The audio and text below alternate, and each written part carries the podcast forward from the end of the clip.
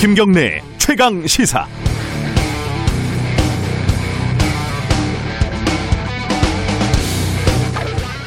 작년 코로나 초기에만 해도요, 외신을 보면 도대체 이해가 되지 않는 부분이 있었습니다. 감염자 사망자가 급증을 하면은 각 나라에서 긴급 조치를 취하잖아요. 영업 중단, 외출 금지, 도시 전체를 봉쇄하는 일도 드물지 않았고요. 그러면 이 사람들이 데모를 하는 거죠. 봉쇄 풀어라, 영업 중단 풀어라, 장사해야 된다, 심지어 파티해야 된다.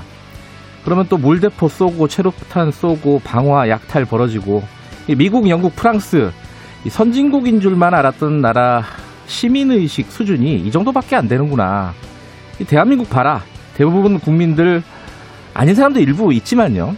대부분 국민들은 9시에 문 닫으라고 하면 문 닫고 장사하지 말라 그러면 알아서 문 닫고 알바 자리 찾아다니고 5인 이상 모이지 말라고 하면 또 안 모이고 말을 잘 들었습니다. 그런데 요즘은 좀 억울합니다. 최강 시사에서 일본을 한번 연결해 봤더니 문 닫으면 하루 최대 60만 원 넘게 보상을 해준다고 하고 어제 한겨레 신문 보니까요. 미국은 1인 자영업자가 최대로 받을 수 있는 돈이 2,300만 원이라고 하고 영국은 월급 3개월치를 준다. 자영업자에게 최대 1,100만 원을 준다. 그런데 우리도 물론 어 1차, 2차, 3차 재난 지원금이 있었죠. 근데 일단 절대 금액도 차이가 많고 언제 줄지, 얼마나 줄지 정치권은 준이 많이 싸우고 국민들은 그저 정부만, 국회만 바라봐야 한다는 게 좀 억울합니다. 그냥 손바닥 빨고 기다리다가 주면은 고맙습니다 하고 받는 거죠. 4차 재난지원금이다, 손실보상 법제화다, 소급 적용이 된다, 안 된다.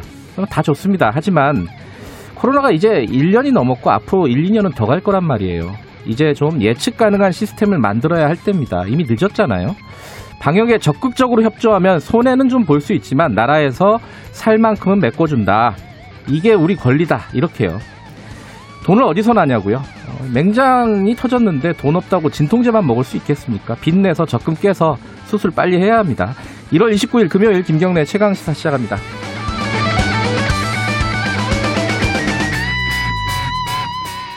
김경래 최강 시사는 유튜브 라이브 열려 있습니다. 실시간 방송 보실 수 있고요. 샵 9730으로 문자 기다립니다. 짧은 건 50원, 긴 건 100원, 스마트폰 콩 이용하셔도 좋습니다.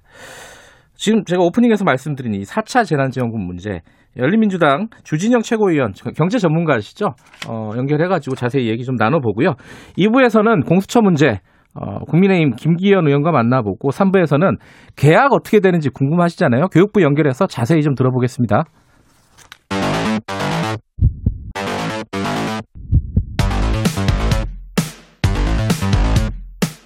오늘 아침 가장 뜨거운 뉴스 뉴스 언박싱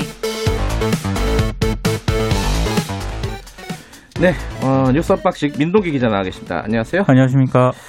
백신을 어떻게 어떻게 하겠다. 좀 자세한 얘기가 어제 나왔어요. 구체적으로. 그죠? 네. 코로나19 예방 접종 순서는요. 코로나19 환자를 치료하는 병원 종사자, 그리고 요양병원 입소 종사자, 고위험 의료기관 종사자 이렇게 한 130만 명이 1분기 내에 먼저 접종을 하게 됩니다. 네. 그리고 취약시설 입소자하고요. 65세 이상 노인 등 약 900만 명이 2분기 내에 접종을 할 예정이고요.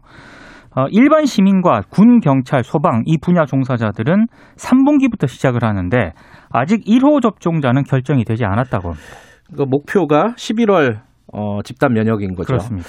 근데 지금 고령자부터 맞는다고 했는데 그 처음 들어오는 게 아스트라제네카잖아요. 그렇죠? 그렇습니다. 예. 근데 오늘 독일에서 들어온 소식 보니까 고령자한테 맞으면 어, 효과가 별로 없다 이런 뉴스가 있었어요. 지금 유럽에서 아스트라제네카의 효과를 두고 지금 여러 가지 음. 논쟁이 좀 벌어지고 있는데요. 그러니까 이 부분이 좀 영향을 미칠 것 같습니다. 그렇습니다. 아직은 뭐 정확하게 결정이 난 건 아니지만요. 그렇습니다.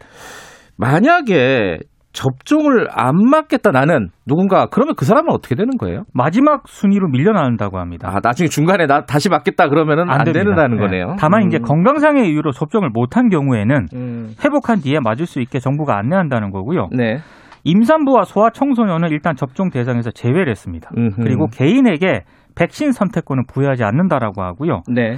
어떤 종류의 백신을 맞느냐에 따라서 접종 받는 곳도 달라집니다. 그러니까 화이자하고 모더나 같은 경우에는 초조한 유통 보관이 필요하잖아요. 아, 예, 예. 그래서 250곳에 마련된 예방 접종 센터에서 접종을 하게 되고요. 예. 아스트라제네카하고 얀센과 같은 백신은 이 위탁 기관 한 만여 곳이 담당을 하게 됩니다. 아, 이 백신 접종을 거의 해가지고 집단 면역이 달성이 됐다.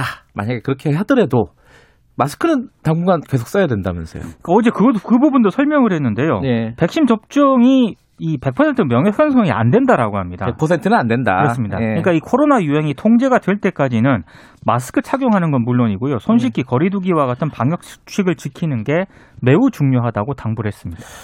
네, 아, 부각사님이 새벽에 등산을 하면은 어, 내복의 고마움을 알게 되지요. 이런 말씀 보내주셨는데 지금 밖에 굉장히 춥잖아요. 어, 굉장히 좋습니다. 예, 영하 10도라고 하고 서울 같은 경우에요.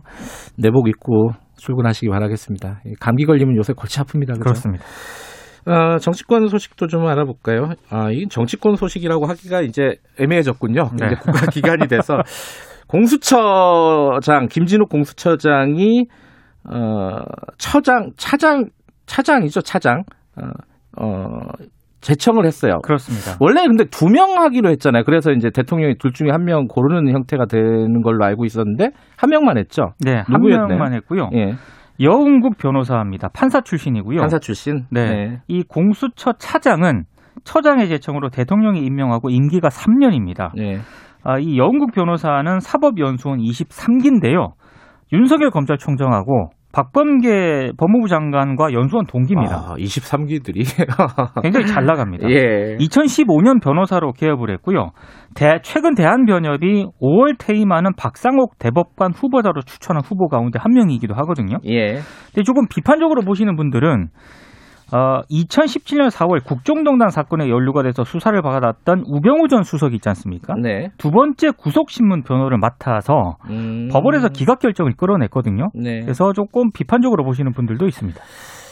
지금 이제 공수처에서 제일 궁금해하는 부분 중에 하나가 이 현안들이 몇 개 있지 않습니까? 그 중에 네. 하나가 이제 김학의 전 법무부 차관 불법 출국 금지 의혹 사건인데 이 수사를 이첩할 것이냐 뭐라고 입장을 밝혔죠?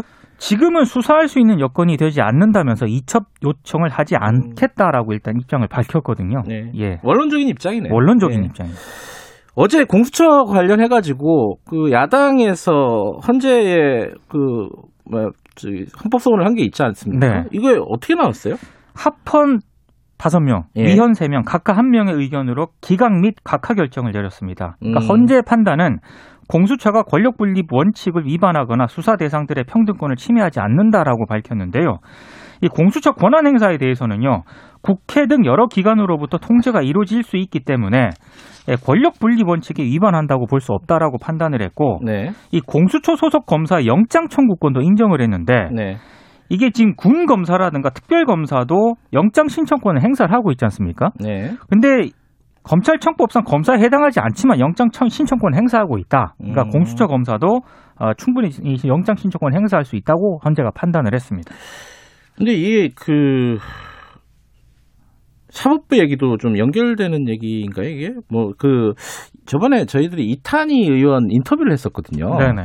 그때 이제 조만간 어, 판사 탄핵과 관련된 사법농단 연루된 판사 과- 탄핵과 관련된 움직임이 있을 거다 준비하고 있다 이런 얘기를 했었어요. 네. 근데 민주당이 본격적으로 이걸 진행을 하고 있습니다. 그 이르면 오늘요. 예. 그 사법농단에 연루된 임성근 부산고법 부장판사에 대해서 이탄희 의원이 탄핵 소추안을 대표 발의할 예정입니다. 아 오늘이요. 예. 음. 그리고 민주당 지도부는 의원들의 자유투표에 맡기기로 했는데요. 김태년 원내대표가 당론은 아니다. 네. 다만 국회법에 따라 표결 처리하 겠다라고 입장을 밝혔고요. 네. 당론이 아니다라는 점을 강조한 이유는 이 선거를 앞두고 아, 이 판사를 탄핵하는 것에 대한 약간의 좀 부담이 좀 작용을 음. 한 것으로 보입니다. 임성근 판사 뭐 어, 국정농 아 국정농단이 아니군요 사법농단 어, 이쪽에 연루가 됐다 그러는데 구체적으로는 어떤 지금 일에 연루가 된 거죠? 그 가토다스야 전 산케이 신문 서울 지국장이 네. 박근혜 전 대통령 명예훼손을 했다라고 해서 재판에 넘겨지지 뭐 않았습니까? 칼럼을 썼어요, 그죠? 네. 그 박근혜 대통령의 부적절한 뭐 사생활. 예, 뭐 그런 어, 뉘앙스를 좀 달하고 사- 어, 칼럼을 썼었죠. 근데 이 재판에 개입한 혐의를 받았고요. 재판에 네. 넘겨졌습니다. 그러니까 당시 재판장 이었던 이동근 판사에게 네, 판결 내용을 보고해 달라고 요구를 했고요. 이 판결문에 대한 의견을 전했는데 이 판결문이 수정이 된 겁니다. 아하, 피해자 박근혜의 명예도 훼손되었다고 단정하기 어렵다는 게 애초 판결문이었는데 예, 이게 개인 박근혜에 대한 명예훼손이 된다. 다만 비방할 목적이 있었다고 인정하기 부족하다 이런 뉘앙스로 수정이 됐거든요. 네. 이 사건에 대해서 재판부가 직권남용 혐의에 대해서는 무죄를 선고했는데 법리적으로 무죄라는 거예요. 근데 그죠? 위헌적 행위라고 판단을 했고요. 예. 그래서 검찰이 항소하면서 지금 2심 재판을 받고 있는 상황입니다. 네. 음, 여, 이, 이 어, 지금 말씀하신 임성근 부장판사에 대해서 어, 탄핵 소추안을 발의를 할 예정이다. 이분이 이제 곧 어, 퇴임을 한다는 거잖아요, 그죠? 6월 28일자로 임기가 예. 끝납니다. 그 전에 탄핵 소추를 하겠다는 진행을 거죠. 하겠다라는 거고 네. 원래는 두 명이었잖아요. 이동근 판사 아까 얘기했던 네네. 그분은 왜 안 하는 거예요? 그러니까 혐의가 더 위중한 임부장 판사에게 집중한다는 게 민주당의 음. 전략인 것 같습니다. 예. 택배 노조 얘기 오늘 파업 들어갔나요? 일단 들어간다라고 얘기를 했고요. 예. 어, 일단 무기한 파업에 들어가는 예정인데 예. 어젯밤에 사회적 합의 기구를 통해서 잠정 합의안을 도출했다고 밝혔습니다. 어, 그래요? 근데 이 어. 잠정 합의안을 가지고요. 오늘 오전 총회에서 추인을 할 예정인데 만약에 음. 추인이 되면 파업을 철회한다는 그런 입장입니다. 어, 며칠 전에 있었던 사회적 합의안보다 좀 진전된 내용이 있을 것 같긴 하네요. 그죠? 근데 이 잠정 합의안의 구체적 내용은 밝히지 않겠다라고 음. 했습니다. 추인이 되면 밝히겠다는 예, 입장입니다. 추인이 되면은 어, 택배 파업은 중단이 되는 게 되겠네요. 그죠? 그렇습니다. 알겠습니다. 뉴스 언박싱 여기까지 듣겠습니다.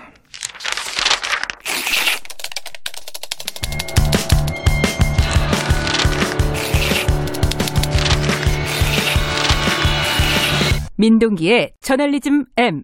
네, 저널리즘 M. 오늘은 어, 추억의 얘기를 갖고 오셨네요.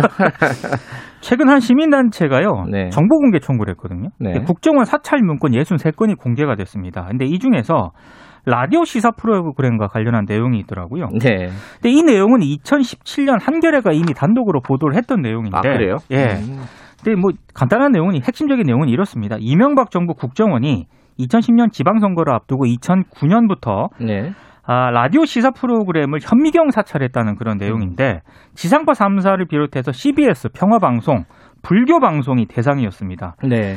아, 근데 이런 내용들이 이제 어, 한겨레가 보도했을 때는 한겨레가 직접 국정원 관계자를 취재해서 보도한 아. 내용이고요. 이번에는 국정원 문건으로 다시 확인이 됐다고 보면 될 것 같습니다. 문건이 많이 지워져 있어가지고 좀 알아보기 힘들다면서요. 그래서요, 그 2017년 한겨레가 보도한 내용하고 음. 이번에 문건을 제가 비교를 해보니까 네. 일치하는 부분이 있더라고요. 음흠. 이번에 국정원 사찰 문건을 보면 한 방송사 아침 시사 프로그램을 지목을 하면서 출근길 민심을 호도하고 있다. 어떤 제작진을 향해서 골수 좌파다 이렇게 표현을 음. 했는데 어디예요, 이게? 여기 MBC 손석희의 시선 집중이고요. 아, 그 당시에 이제 당시. 손석희의 시선 집중. 예. 그 당시 골수 좌파라고 표현한 제작진은 또 같은 방송사의 성경섭의 시사터치라는 프로그램이 있었거든요. 네. 여기 홍모 PD인 것으로 나타났습니다. KBS에 대한 얘기도 있다면서요? 어, 당시 KBS 라디오 프로그램이 예. 사원행동 소속 PD들의 정치투쟁 도구로 변질이 됐다는 게 MB 국정원의 평가였습니다. 저도 사원행동이었는데. 사원행동 소속이지 않았습니까? 예. 근데 한겨레 2017년 보도를 보면은요, KBS와 관련해서 굉장히 재밌는 대목이 있습니다. 네. 당시 안녕하십니까 홍지명입니다라는 프로그램이 최강 있었거든요. 시사 이전 프로그램이죠. 예, 이전. 프로그램입니다. 예. 근데 진행자가 청취율 경쟁을 의식해서 좌파에 유리한 무분별한 발언을 했다. 이렇게 언급한 대목이 있고 지모 PD라고 있거든요.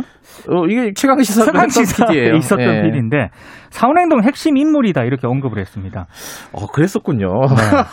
그리고 지금 KBS 열린 토론도 그때 당시 있었는데 네. 진행자 민경욱 씨가 중량감이 떨어진다. 그리고 음. 발언 시간 배분에, 배분에만 급급해서 일방적인 정치 공세를 방치한다. 아, 이렇게도 평가를 했습니다. 민경욱 전 의원의 의문의 일패군요, 이거. 그렇습니다. 예. 예. 패널들에 대한 평가도 있었다고 하고. 패널들에 대해서는 뭐 김만음 교수라든가 김민웅 교수 그리고 네. 안진걸 그 참여연대 당시 민생 팀장을 향해서 좌파 선전꾼이라고 음. 국정원이 표현을 했습니다. 아, 참 이게 불과 10년 전에 이런 짓을 했다는 거죠, 국정원이. 네, 10년밖에 안 됐습니다. 그게 근데 전잘 이해가 안 되는 게 어, 지금 아까 안녕하십니까 홍지명입니다. 또 그렇고 제가 보기에는 그렇게 뭐 좌파적인 프로그램이라고 보기가 힘들거든요. 당시 그 KBS 구성원들의 평가도요. 예. 굉장히 좀 보수적인 편이었다라고 오히려 평- 그렇게 볼 여지가 꽤 있었죠. 그런데 그런 프로그램마저도 이 이명박 정부의 국정원은 굉장히 좌파 편향적이라고 평가를 했던 것 같습니다. 눈높이가 너무 높았던 게 아닌가. 그렇습니다. 국정원이. 심지어 그 불교 방송에요. 네. 김재원의 아침 저널이라는 프로그램이 있었거든요. 예. 그 진행자가 박근혜 캠프 출신이다. 음. 세종시 원안 고수 입장 등 편파 방송을 한다라고 또 평가를 했습니다. 그러니까 일방적인 정권 홍보 방송이 아니면은 예. 다 문제 있다라고 판단을 했던 것 같아요. 그러니까 말하자면 그 다소 중립적인 태도만 보여도 왜 그러냐 그렇습니다. 정권을 위해서 홍보를 해야지 국정 철학을 구현해야지 뭐 이런 태도였다는 거죠 국정원이 그래가지고 국정원은 어떤 결론을 내립니까? 이게, 총평이 진짜 재밌는데요. 예 라디오 제작국은 기피 부서다. 힘들거든요 또 새벽에 나오고 어. 이러려면 그래서 예. 극렬 노조원 등 문제 직원이 대부분이고 저는 이 부분이 이해가 안 되는데 얼굴이 보이지 않아서 도덕적 해이도 심각한 수준이다. 이거는 잘 모르는 사람이 내린 거 결론인데 TV PD는 얼굴이 나오나요? 그러니까 그러면 저는 이거는 좀 어. 이해가 안 되는 그런 거고요. 예. 그래서 이 이명박 정부 국정원은 이런 진행자와 출연자가 교체되지 않는다면 프로그램을 아예 폐지해야 된다. 이런 어, 그런 결론 을 내려요? 아, 이런 이런 게 국정원의 총평입니다. 과정은 나름 재밌는데 결론은 무시무시하네요. 예. 음, 그리고 사실 그 이런 사안이 발생을 하면은요. 네. 이 발생했던 현상만 많이 주목을 하는데 네. 이 재발 방지가 중요한 거 아니겠습니까? 그렇죠. 러니까 당시 사찰에 관여했던 국정원 관계자들 음흠. 그리고 이런 사찰에 동조했던 방송사 관계자들 네. 과연 어느 정도 책임을 졌는가? 음. 이, 이 부분에 대해서는 아직까지 생각할 대목이 많은 것 같아요. 2009년, 2010년, 뭐 2011년 이 즈음에 그러니까 갑자기 이유 없이 사람이 바뀌거나 진행자라든가 PD가 바뀌거나 혹은 뭐 프로그램이 갑자기 없어지거나 이런 경우들이 꽤 많았어요, 이 사실은. 국정원 사찰 문건 전에요. 제가 네. KBS 주말 프로그램에 출연을 하고 있었거든요. 네. 갑자기 PD가 바뀌더라고요. 아. 갑자기 바뀌었습니다. 그러니까 그런 일들이 이런 국정원 사찰과 연관이 있는지는 명확하게 밝혀지지는 않았지만은. 예. 영향을 또 안 받았다고 하기도 지금 애매한 상황이 된 거죠. 그렇습니다. 10년 전에 불과 10년 전에 이런 일들이 벌어졌다고 합니다. 자, 오늘 여기까지 듣죠. 고맙습니다. 고맙습니다. 저널리즘 M 민동기 기자였습니다. 김경래 최강 시사 듣고 계시고요. 지금 시각은 7시 37분입니다. 최강 시사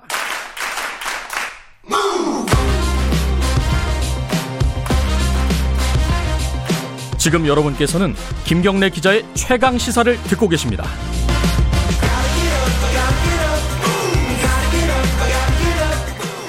지금 여당에서요, 어, 더불어민주당에서 4차 재난지원금 얘기가 어, 지금 되고 있습니다. 이 전국민 지급한다, 뭐 이렇게 가닥을 잡고 어, 논의를 하고 있다. 여기까지 지금 얘기가 나온 것 같아요. 그 전에 뭐 손실보상제를 법제화하겠다 이런 얘기가 있었는데 어, 그것과는 별개로 지금 진행을 하겠다는 겁니다. 이 재난지원금 뭐 1차, 2차, 3차 할 때마다 항상 논란이 있었잖아요. 뭐 선별 지급이냐 보편 지급이냐부터 시작해 가지고요. 여러 가지 논란들이 있었는데 요번에도 여- 역시 또 마찬가지일 것 같습니다. 경제 전문가시죠. 열린민주당 어, 주진영 최고위원과 얘기 좀 나눠보겠습니다. 의원님 안녕하세요. 네, 안녕하세요. 네. 1차, 2차, 3차 이어서 4차인데 이 1차, 2차, 3차 평가도 그렇고 지금 논의되고 있는 방식이라든가 이런 부분에 대해서 할 말씀이 좀 많으신 것 같아요. 어떻게 보고 계십니까? 네, 방금 뭐 진행자분께서도 말씀하셨듯이 굉장히 혼란스럽잖아요. 네. 게다가 약간 지겹기도 하고 맞아요. 게다가 또 지겹게 된 이유 중에 하나는 거의 1년이 되도록 거의 같은 논의에서 뱅글뱅글 돈다라는 느낌이 있잖아요. 네. 그래서 좀 그런 거를 좀 말씀을 좀 드리고 싶었습니다. 음, 지금 의원님이 사실 그 SNS에 쓴 글 저도 읽어봤어요. 근데 네. 그 얘기를 쓰셨더라고요. 일회성 지원금보다는 지속적으로 지급하는 체제를 만들자. 네. 이게 구체적으로는 어떻게 하자는 거예요? 구체적으로 어, 하자라는 게 어, 어, 어떻게 한다는 얘기냐면 지금 보시면은요. 네. 그 문재인 정부는 지금 그 코비드 19이 19가 확산할 때마다 그때마다 한 번씩 일시적인 재난지원금을 지급을 했잖아요. 네. 근데 그때마다 또 정치적인 상황이나 뭐 여론 향배를 따라서 이거를 했다 저거를 했다 이렇게 한단 말이죠. 그러면은 이걸 방금 말씀하셨듯이 도대체 1, 1회 때 뭘 언제 어떻게 했는지도 지금 기억도 잘 안 나는데 맞아요. 예. 2차, 3차 막 이러고서 또 4차 갑자기 또 얘기도 불쑥 나오고 이랬잖아요. 근데 네. 이렇게 되는 이유가 기본적으로 전체적으로 종합적인 그, 그 제도를 갖다 안 만들고 있기 때문에 음. 이제 이렇게 생긴다는 거죠. 근데 이거를 갖다 좀 기본을 좀 다, 한번 다시 한번 생각해볼 필요가 있지 않나 해서 음. 그 말씀을 좀 드리고 있습니다. 기본이라 하면 어떤 뜻을 말씀하시는 거죠? 네, 이번 이제 코로나 19 사태라는 거는 네. 어, 누가 무슨 인터넷 버블이니 뭐 subprime이니 이런 걸로 해서 사람들이 일을 벌이다가 별도의 이제 자업자득에 가까운 경제 위기가 아니라 외부에서 갑자기 휙 닥친 거잖아요. 네. 그러면 이런 마당에서 정부가 할 일은 뭐냐면 기존에 이렇게 우- 진행되던 경제가 이 충격이 왔으면 충격이 지나가고 난 다음에 예를 들어 그게 1년이 뒤든 1년 반이 되든 간에 네. 뒤에 갔을 때는 그동안에 하던 경제 활동을 최대한 많은 사람이 원래대로 돌아갈 수 있게 해주는 거죠. 음. 그렇죠? 네. 일글지 말하자면 이제 징검다리입니다. 네. 그래서 어 크게 보면은 두 가지를 경제 다른 나라도 다 마찬가지로 하는 거예요. 하나는 뭐냐면 재정 지원 정책, 예. 취약계층 재난에 따라서 피해를 많이 입은 사람들이 아예 망가져서 다시는 경제 활동을 못할 정도로 나락으로 빠지지 않고 원래 하던 것을 그대로 유지할 수 있도록 하기 위해서 네. 징검다리를 놔주는 겁니다. 네. 그게 일종의 재정 지원 정책이죠. 네. 두 번째로는 설사 그렇게 1년이나 이렇게 지난다 하더라도 전체적으로 그 경기가 나빠졌기 때문에 다시 그 바이러스가 지나갔다 하더라도 갑자기 경기가 그럼 원래대로 휙 돌아가지는 않잖아요. 네. 그렇기 때문에 그것을 위해서 다시 돌아가기 위해서 일종의 말하자면 이제 약을 넣어주는 거에 해당되는 경기 부양책이 있는 거예요. 음. 크게 보면 이제 그래서 재정 지원책과 취약계층에 대한 재정 지원책과 경기 부양책이 있는 겁니다. 네. 다른 나라들도 하는 게 결국 둘 중에 하나인 거예요. 음. 그거를 하는 과정에 있어서 보편적인 지급이나 선별 지급이나 지급이라는 게 그 수단의 방, 방법이지 목적이 무엇이냐를 갖다 확실히 하고 있어야 되는 거거든요. 네. 근데 우리는 그 개념이 굉장히 혼동돼 있어요. 그래가지고서 그 기본적인 개념에 따른 얘기는 실종이 되고 네. 어디 이익 공유니 뭐 손실 보상이니 1차 보, 선별이니 보편 이런 다른 나라에서는 안 나오는 얘기가 꼭 한국에서만 나오잖아요. 음. 기본이 개념적으로 저 잘못돼 있다 이렇게 생각을 합니다. 그러니까 지금 그 여권에서 논의가 되고 있는 것 중에 하나가 손실 보상제를 법제화하자는 논의가 있잖아요. 네. 근데 위원님 보니까 이 보상이라는 시각으로 접근하는 거는 좀 위험하다. 네. 이거 왜 그런 건가요? 이게 보상을 받으면 이 사람들은 좋아하긴 할 텐데 왜왜 그렇죠. 그런 네. 하시는 거죠? 그러니까 하도 정부가 그 돈줄을 쥐고서 안 주니까 예. 그 돈줄을 열기 위한 명분을 갖다 만들어내다가 이제 생긴 그런 개념이라고 저는 생각을 하는데 저는 이런 손실 보상이라는 이름 또는 개념이 잘못됐다고 생각을 해요. 왜냐하면 우리가 이런 그 서- 사회적인 거리두기를 단계적으로 하고 방역을 하고 하는 것이 네. 누가 뭘 그냥 하고 싶어서 하는 게 아니잖아요. 네. 이런 거를 해야 더 큰 손해가 나지 않기 때문에 하는 거죠. 네. 네. 만약에 이러한 조치를 안 했다고 하면 자영업자가 됐든 일반 국민이 됐든 간에 더 큰 손해를 봤을 겁니다. 음. 그러니까 더큰 손해를 막기 위해서 하는 것을 그것을 그래서 1단계로 하는 것을 거기에 따른 것을 갖다 손해가 났고 그러니까 보상을 하라는 것은 그건 굉장히 좋은 시각이죠. 네. 자영업자가 됐든 누가 됐든 다 방역으로 얻는 이익이 있습니다. 다 우리가 나누는 공익이죠. 네. 네, 그걸 확실히 하고 얘기를 해야 되는데 거기다 대고 손실 보상을 해야 된다라는 뜻은 안 맞다고 생각을 합니다. 음. 그러면은 그 지금 입법화 자체도 뭐 사실 문제가 있다 이렇게 보시는 건가요? 입법화요? 예, 손실 보상을 네. 입법화하겠다는 그렇죠. 거잖아요. 네, 저도 그러니까 이것은 그냥 어 그 정부가 재정 지출을 어떤 식으로 할 거냐에 대한 그 재정 그 지출액을 결정을 하면서 거기에 그냥 따라서 누구한테 준다고 하면 되지 음. 그것을 갖다 갖고서는 무슨 이 국가가 어떤 의무에 있어서 한다라는 식으로 말을 하면 그러다 네. 그러면은 훨씬 더 정직적이 되기 쉽습니다. 그래서 이제 원래대로 질문을 돌아 예. 돌아가면 일시적으로 하지 말고 기간을 두고 하거나 아니면 방역 단계가 어느 정도 유지되는 동안에는 지속적으로 돈을 지급하는 게 맞는 거죠. 왜냐하면 음. 우리 원래 말씀드린 것처럼 이게 일종의 말하자면 재난 지원이라는 것은 네. 그 재난이 지, 지속되는 도중에는 줘야 되는 거 아닙니까? 네. 근데 음. 왜한 번 주고 맙니까? 음. 그렇죠. 계속해서 지속되고 있는데. 근데 이제 그 이 항상 줄 때마다 논의가 되는 것 중에 하나가 네. 쟁점이 되는 것 중에 하나가 재정 건전성 문제잖아요. 네. 지금 뭐 이렇게 계속 이렇게 퍼주기 하면은 나라 국가는 어떻게 되는 거냐 이 걱정 때문에 이게 지속적으로 못 준다 이런 뜻 아닌가요? 이거는 걱정이 없는 겁니까? 지금 말씀하신 대로 하면은? 그렇죠. 그런 것을 거- 그러니까 소위 말하면 이제 일종의 그 아까 말한 이제 외부 충격 일종의 전쟁이 난 거잖아요. 예.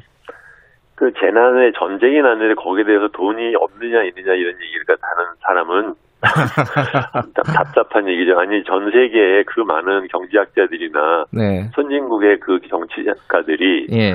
아니면 그렇게 그 항상 차분하신 머르켈 같은 분들이 네. 우리보다 그렇게 우리는 감히 상상도 못하는 돈을 갖다 퍽퍽 쓰지 않습니까? 네. 그게 그 사람들이 뭐 생각이 없어서 그러겠어요? 음. 그래서 우리는 지금 그 엄살 부린다는 뜻인가요? 지금 말씀하신 거는?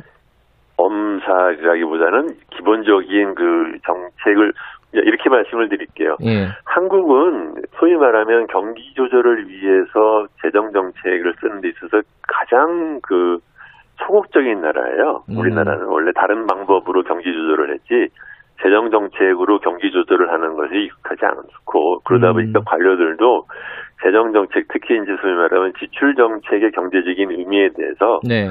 제가 보면 좀 잘 모른다라는 생각을 할 때가 많습니다. 아, 익숙하지가 않은 거죠. 잘 모른다. 네. 근데 좀 지금 말씀 들어 듣다 보니까 좀 답답한 게 그 지난해 이제 이 1차 때는 좀 많이 혼란스러웠다고 치더라도 2차 재난지원금 같은 경우에 이제 9월 정도에 있었잖아요. 네. 그때 논의가 되는 걸 보고 야 이거 좀 시스템을 마련해야 되는 거 아니야 이런 얘기가 그때도 나왔었어요 사실은. 네. 근데 그 그로부터 지금 한 6개월 이상이 지났단 말이죠. 그러니까요. 네. 그럼 뭐가 문제입니까? 이게 정부가 무능해서 그런 거예요? 아니면 관료들이 안 움직여서 그런 거예요? 진짜 돈이 없어서 그런 거예요? 이유가 뭐라고 보십니까? 관료들의 무능 또는 어, 기본적으로 어, 저는 부- 총리 경제 총리를 잘못 뽑았다고 생각을 해요. 홍남기 부총리요? 네. 어, 구체적으로 어떤 부분이 부족하다고 보시는 겁니까? 그러니까 아까 말씀드렸듯이 우리나라는 기본적으로 경기 조절을 네. 그 소위 말하면 이제 신용 정책, 경기 대출, 대출을 뭐 확 늘린다든가 네. 아니면 환율을 조절한다든가 이런 것으로 했지 예. 금리 조절에 의한 경기 조정도 이렇게 이렇게 썩 그 적극적으로 하는 나라가 아니고 네. 거기에 비해서 가장 크게는 재정 지출을 통해서 경기 조절을 하는 그런 거시 경제 정책이 익숙하지가 않습니다. 네. 홍남기 씨 같은 사람들은 보면은 일종의 말하자면 이제 경리 출신이라 그럴까 예산 출신이에요. 네, 네. 그래서 이 전체적으로 경제를 갖다 이 다양한 면에서 같이 실제로 프로액티브한, 그러니까 말하자면은 적극적인 재정 정책을 써본 경험이 우리나라의 관료들은 없습니다. 그렇기 음. 때문에 이런 일이 터지면 네. 항상 우선 말하자면 움츠러들고 아니면은 이게 너무 그 사람들이 생각 없이 우리 돈을 갖다 뺏어가는 거 아니냐라는 경리 음. 출신의 그 깊은 사고 방식이 머리에 뱉다고 생각을 해요. 음. 지금 이게 팬데믹 그 코로나 19 사태 이후에 우리 뭐 재정 걱정은 많이 했었는데 네, 오히려 재정 건전성 순위가 올라갔다면서요, 우리는. 그렇습니다. 음. 요번에 이제 작년에 경제 개발 그 기구 이제 네. OECD가 낸 경제 전망 기구 표에 이제 이렇게 보면 네. 우리나라의 그 재정 건전성 순위가 그 두 번째로 좋아요. 그러니까는 도리어 순위가 더 올라갔어요 그 전보다. 네. 그러니까, 그러니까 전체적으로 보면은 작년에 GDP의 4.2% 썼다고 하는데 네. 그 표에 나오는 42개 나라 중에서 네 번째로 작은 수준이에요. 음. 거기에 비하면은 미국은 15%를 쓰고 네. 심지어는 그 어, 독일도 6.3%를 썼어요. 네. 물론 이런 것은 그 방역이 얼마나 잘 됐느냐에 따라서 네. 연결이 되긴 하지만 어쨌든 간에 중요한 것은 방역을 하고 방역에 따른 재난을 국민들이 그 징검다리를 건너가기 위해서 필요한 정책은 만약에 그만큼 병이 심해지면 얼마든지 쓰지 않습니까? 음. 그러니까 그, 그 얘기는 그 사람들도 쓸 수 있는데 우리나라 훨씬 그 부채 비율이 낮은 우리나라가 못 쓸 이유가 없는 것이죠. 네. 뭐 지금 뭐 논의가 되고 있는 뭐 선별이냐 보편이냐 그거는 그 말씀하신 대로 그 다음 문제고 또 적- 그렇습니다. 적극적인 재정 정책 이 부분에 네. 대한 고민이 좀 먼저 돼야 된다 정리가 그렇죠. 이런 말씀이시고요. 네. 자 오늘 연결된 김에 이것도 하나 여쭤볼게요. 뭐 지- 지금 금융 전문가시기도 하니까요. 이 지금 공매도를 재개하냐 마냐 이 논란들이 좀 있어요. 이거 어떻게 보세요? 쓸데없는 것을 갖고 정치권들이 괜히 문제를 갖다 키운다고 생각을 그래요? 합니다. 예. 공매도라는 제도가 예. 그 자본 시장에 굉장히 중요하고 어떻게 보면 필수적인 기능 중에 하나입니다. 네. 물론 그것이 이제 어떻게 보면 가격의 불안정이 한 그 경기 경제 자체가 불안정할 때는 네. 가격이 너- 너무 널 뛰는 그런 이제 부작용을 갖고 있기 때문에 일시적으로는 정- 다른 나라들도 네. 그 정지를 할지는 모르지만 그것이 네. 지나고 나면 다시 다져쓰잖아요. 네. 근데 왜 한국은 이- 다른 나라보다 경제 겨- 정, 그 충격이 적었고 게다가 시간도 훨씬 지났는데 그걸 음. 다시 제기하는 데 갖고 이렇게 왜 그 특히 그것도 그것을 갖다 어 이것은 어떻게 보면 테크니컬한 문제인데 여기에 네. 왜 정치가 들이 껴서 하는지 참 보고 있으면 답답합니다. 네. 아, 그러면 이제 뭐 예정대로 어, 공매도를 재개해야 된다 이런 거네요. 간단하게 얘기하면은. 그렇 진즉했어야 되죠. 네. 음. 물론 이제 그 제가 그 집권가 있을 때도 보면 네. 그 불법적인 공매도를 하는 기관 투자가에 대한 처벌이 굉장히 낮아요. 근데 이 얘기는 제가 금융당국에 있는 제 음. 지인들한테 오랫동안 하던 얘기입니다. 이런 거 한 번 하면 다시는 생각도 하지도 못하게 음. 수백억씩 벌금을 때려야 된다. 그렇지 않으면 얘네들 그냥 뭐 매덕 내고서는 다시 또 하고 다시 또 하고 음. 하니까. 근데 이런 거는 물론 안 했다라는 것은 제- 그 사람들 음. 잘못이라고 생각해요. 그렇지만 그렇기 때문에 공매도 자체를 갖다 안 한다는 음. 것은 그건 참 잘못하는 겁니다. 알겠습니다. 오늘 여기까지 듣겠습니다. 고맙습니다. 네, 안녕히 계세요. 예, 열린민주당 주진영 최고위원이었습니다. 1부는 여기까지 하고요. 2부에서는 지금 공수처법 합법 판정이 내려졌잖아요. 국민의힘 입장 좀 들어보겠습니다. 김기현 의원 연결하고요. 3부에서는 계약 얘기 다뤄보겠습니다. 잠시 후 8시에 뵙겠습니다.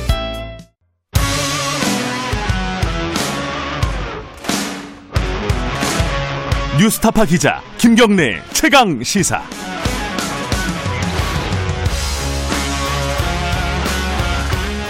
네, 김경래 최강 시사 2부 시작하겠습니다.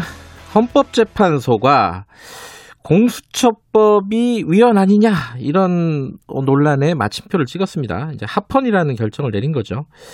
어, 이제 공수처가 이제 탄력을 받고 이를 추진하게 될 것 같은데 여기에 대한 뭐 이게 문제 제기를 처음 했던 게 야당 아니겠습니까? 야당의 입장도 좀 들어보고요. 뭐 공수처 1호 사건이 뭘까? 이거 다들 궁금해 하시는데 여기에 대한 얘기도 좀 해보도록 하겠습니다. 시간이 좀 되면은 선거 얘기도 좀 여쭤보죠. 김기현 국민의힘 의원님 연결돼 있습니다. 의원님 안녕하세요.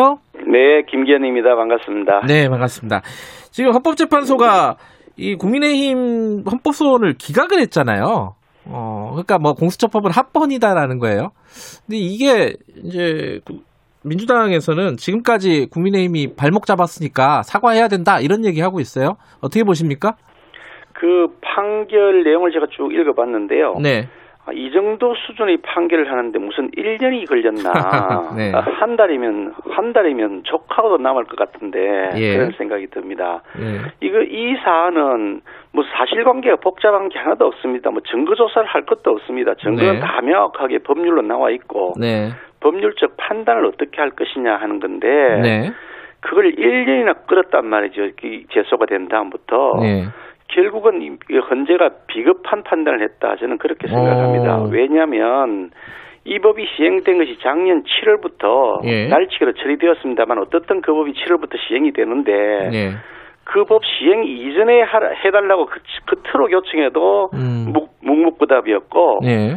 그 후에 또 국민적 온- 그 관심을 불러일으키면서 정치적으로 굉장히 큰 논란이 되었던 다시 개혁하는 날치기법 음흠. 날짜기 공수처법을 또다시 처리를 해서 그것이 또다시 뭐 필리버스터까지 뭐 되는 이런 여러 가지 여, 여, 여건을 거쳤는데 네. 그때까지도 묵묵부답이었고 음. 그에 따라서 처장까지 다 임명이 되고 나니까 사실상 기정사실화된 거죠 공수처라는 제도가 예. 국민들 사이에서나 여론 사이에서 이미 기정사실화 되어버렸다 사실상 자포자기했다는 생각이 들 때쯤 정치적 부담이 음. 없을 때를 택해서 슬쩍 이 사건 재판을 한 것이 아닌가 하는 음. 생각이 듭니다. 결정문 내용을 읽어봐도 무슨 고도의 법적 지식이 필요한 것이 전혀 음. 없는 아주 상식적인 얘기를 서로 간에 주고받은 건데 예. 왜 이걸 1년에 끌었느냐 하는 것이고요. 음, 예. 또두 번째로 이런 정도 사안은 당연히 공개 변론을 했어야 마땅한 거죠. 음. 뭐 개인 프라이버시가 침해될 일도 없고 네. 그리고 뭐 그냥 단순한 사건이 아니고 전 국민들의 관심을 일으키고 네. 찬반 양론이 분분해서 여- 이게 국론이 분열되었던 그런 사안인데 네. 이런 사안에 대해서 왜 밀실에서 설정해가지고 이렇게 비겁하게 판결하느냐. 음, 양쪽의 주장이 맞는지 틀리는지 국민들 앞에 공개적으로 내놓고 네.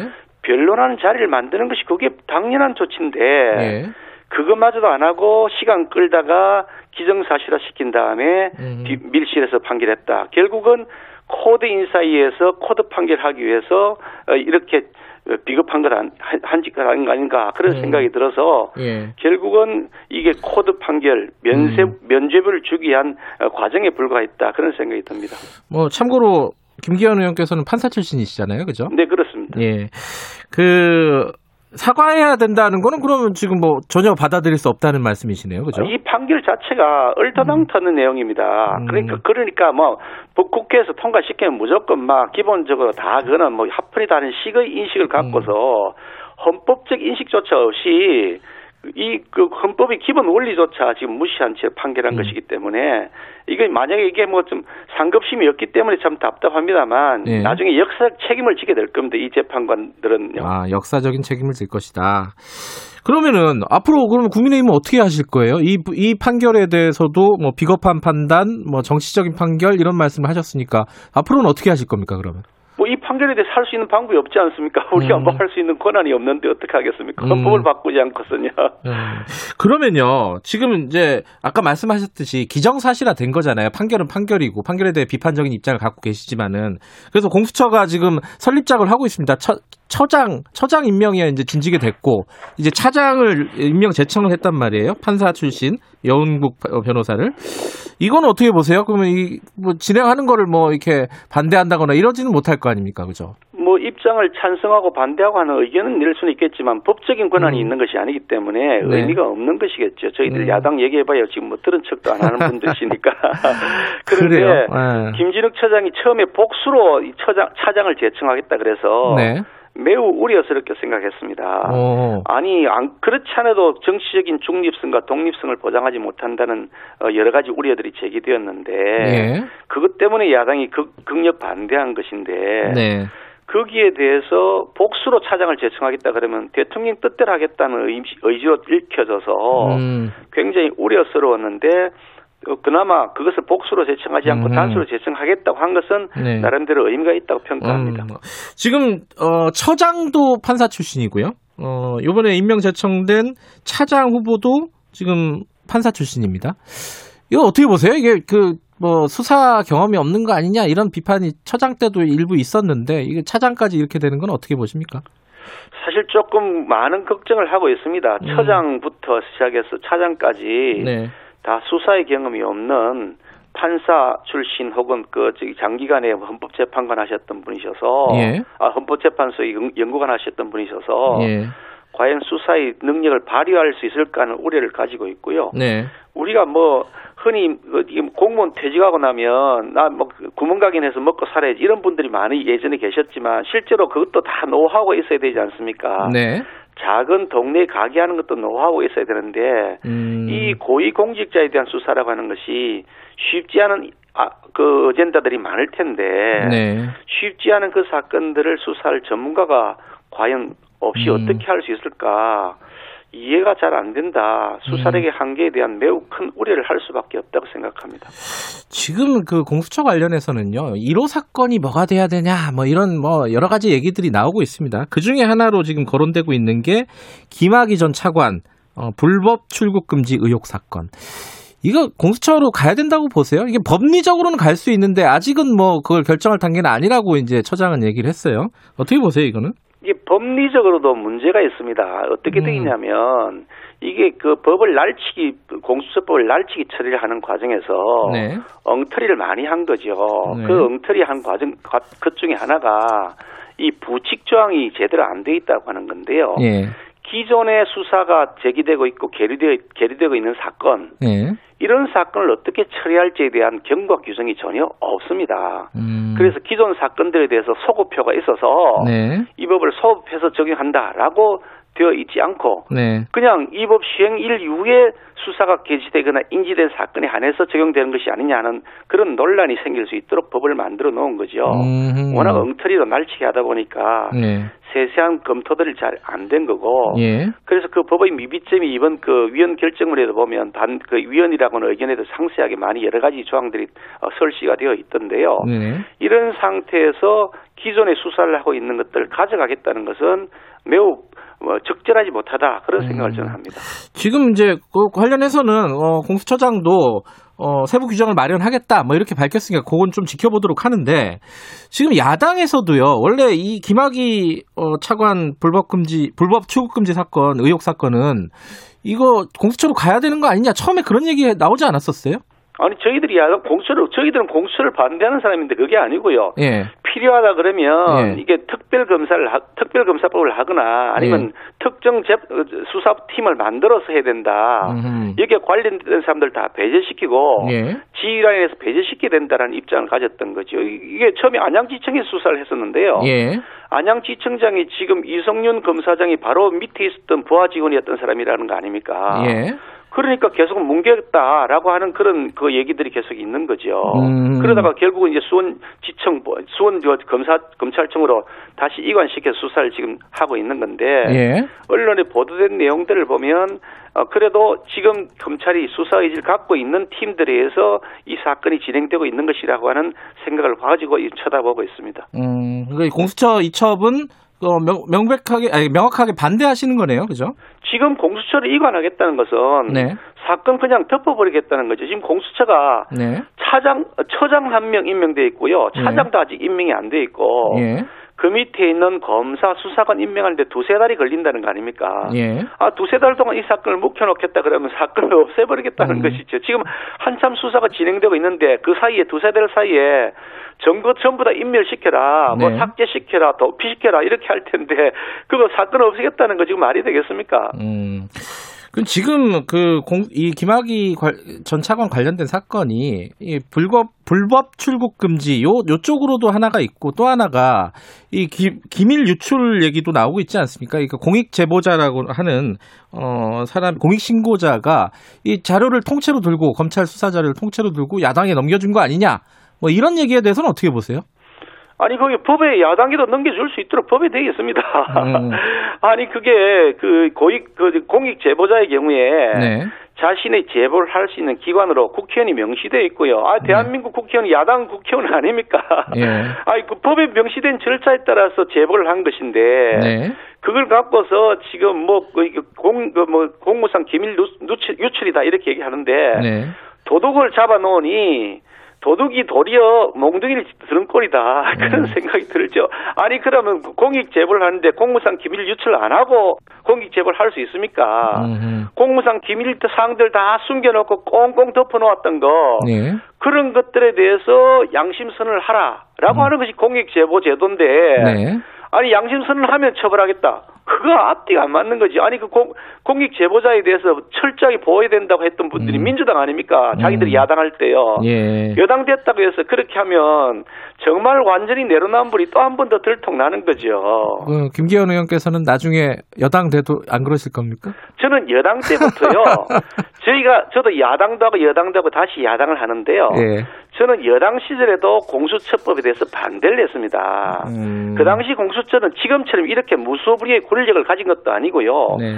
구성 자체도 매우 객관적인 내용이 많이 포함되어 있었고, 네. 그이 수사의 대상도 많이 객관적인 상황으로 정리되어 있었음에도 불구하고, 예. 저는 끝까지 그것을 반대했습니다. 그래서 우리가 여당이고 압도적 다수일 때도 공수처법을 결국 처리하지 않았습니다. 당내에서 많은 분들이 저를 포함해서 반대를 했고요. 네. 왜 반대를 했냐면 이 공수처는 권력을 쥐인 사람이 마음만 먹으면 얼마든지 무소불위의 권력을 행사하면서 공안 전국을 통치해 나갈 수 있다. 네. 라고 하는 우려가 있기 때문에 앞으로도 저희들이 여당이 된다 하더라도 이 공수처는 반드시 폐지하고 음. 수사권에 대해서 정치적 중립을 확보할 수 있는 제도적 장치를 마련해야 된다. 저는 확신을 음. 가지고 있는 사람입니다. 알겠습니다. 그 지금 김학의 전 차관 사건 말고도 이게 예민한 사건들이 지금 검찰에 많이 있습니다. 예컨대 뭐 월성 원전 관련된 사건도 있고 윤석열 총장 가족 관련된 사건이 있고 울산시장 선거 개입 의혹 사건도 있고 이 이런 것들을 나중에 공수처가 지금은 뭐 체제가 완비가 안 됐다 치더라도 어, 정리가 되면은 공수처에서 해도 된다고 보십니까? 어떻게 보세요 이거는? 이 방금 말씀하신 사건들요, 뭐 예. 윤석열 총장 비리 사건이라고 하는 것들에 대해서는 일부 뭐 기소가 이미 되어 있는 거로 제가 알고 있는데 음, 남은 것도 좀 있고요. 예. 남은 것이 뭐 있다고 하더라도 그게 뭐 어떤 정도인지 잘 모르겠습니다만 개인의 프라이버시에 관한 데서 제가 자세히 알 네. 음. 수는 없는데 네. 보도된 내용 보니까 뭐 그냥 뭐 대단한 것 같아 보이지도 않고 만약에 죄가 있었다면 기소를 할 때 같이 했겠죠. 뭔지 잘 음. 모르겠는데 네. 그게 뭐 공수처로 간다는 것도 좀 웃어 보이기도 하고요. 예. 뭐 직권 남용 이거하고 관련이 있는 것 같아 보이지도 않- 않아 보이는데 네. 어쨌든 그거 그거는 별개 문제로 정치적으로 지금 논란이 되는 것은 지금 두 가지인데 예. 월성 원전 그 사건 네. 그리고 울산시장 선거 개입 사건인데요. 네.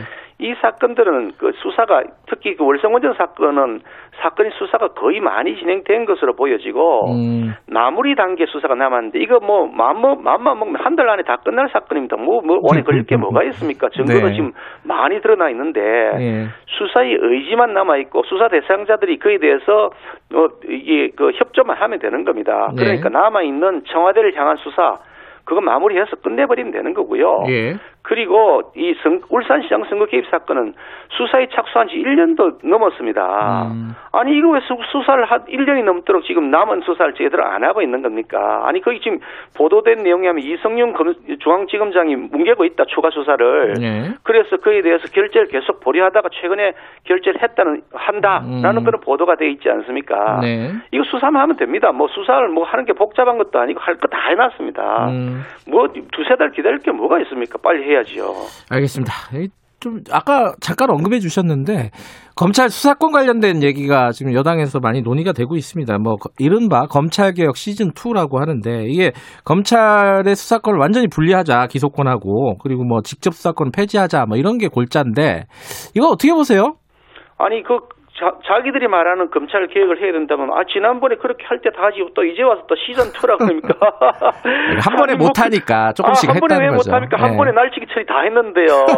아니 국민의 생명을 저, 사실상 생존권을 박탈하는 것과 마찬가지인 임대차법 3법 네. 그거 일주일인가 열흘 사이에 처리했습니다. 아니 왜 한꺼번에 못 합니까? 날치기 처리 다 하시면서. 음.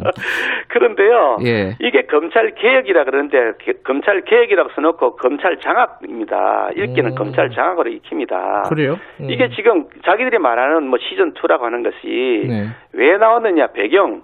아, 그 추미애 윤석열을 계속해서 대립되는 과정에서 네. 검찰이 밑보이니까 윤석열 검찰이 밑보이니까 아 보복적 조치를 한 것으로 인식되는 거 아닙니까? 음. 아니 할 거 있으면 벌써 하시죠. 이제 와서 한다 그럽니까? 참. 알겠습니다. 뭐, 그, 그, 다른 얘기 좀 여쭤볼게요. 그 지금 민주당에서 어, 이 판사 출신이시니까 이, 이 부분에 대한 입장은 좀 있으시겠네요. 그 임성근 부장판사에 대한 탄핵 소추를 발의를 한다고 합니다. 사법농단 의혹을 받고 있죠. 이거 어떻게 보세요? 요즘 그 판사들이 그 그런데 양심 있는 판사들이 계속해서 이 법 법을 지- 이 법의 양심을 지키는 판결을 하고 있죠. 예. 윤석열 총장이 직무 집행 그 정지가 어, 직무 정지가 잘못되었다 판결하고 네.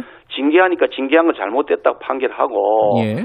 그리고 자기들이 원하는 대로 판결 안 해주고 하니까 네.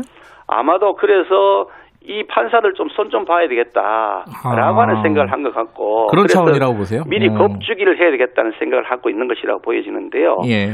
제가 그 임부장 판사 판결 내용을 좀 이렇게 살펴봤더니 예.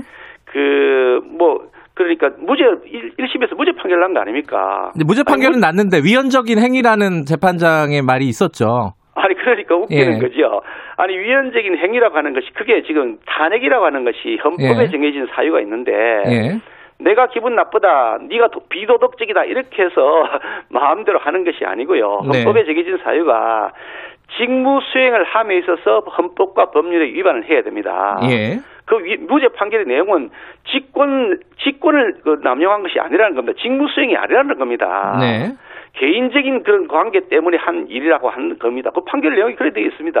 음. 아, 직무수행이 아니라는 거죠. 그러니까 직무수행이었으면 직권남용이죠. 그러니까 그게 직권남용이 무죄가 음. 된 것은 직무수행이 아니라는 것이거든요. 네. 아니, 그 무죄 판결이 났는데 그게 어떻게 탄핵 사유가 된다는 건지 결국은 이게 법원 손봐주기에서 시킨 대로 판결 안 하면 너도 알, 알아서 안 하면 어떤 조치가 되는지 알겠지라고 예. 지난번에 금태섭 의원에 대해서 뭐 그렇게 징계를 하는 거와 똑같은 거죠. 이 탄핵 소추를 지금 주도하고 있는 이탄희 의원 같은 경우에는 이 탄핵에 대한 소신은 국회에 들어가기 전부터 밝혔었던 거거든요. 그러니까 지금 상황하고 좀 어, 연결하기는 좀 무리가 있는 거 아닌가라는 생각도 들고요. 어떻게 보세요? 아? 그분 한 분의 그분 한 분의 생각이 뭐 민주당 전체의 생각 같아 보이지도 않고요. 음, 또 거기다가 민주당 지도부도 처음에 이거 뭐 찬성 안 했던 거 아닙니까? 음, 그러다가 지금 뭐 계속해서 자기들 내부에서 이게 정무적으로 필요하겠다. 네. 정치로 이용해 먹을 수 있겠다. 네, 한번 겁을 주는 게 좋겠다라고 판단했으니까 지도부가 네. 거기에 대해서 추진하겠다고 한 거겠죠. 아니 자기들 내부에 지도부가 추진한 게 아니고 네. 지도부는 처음 반대하는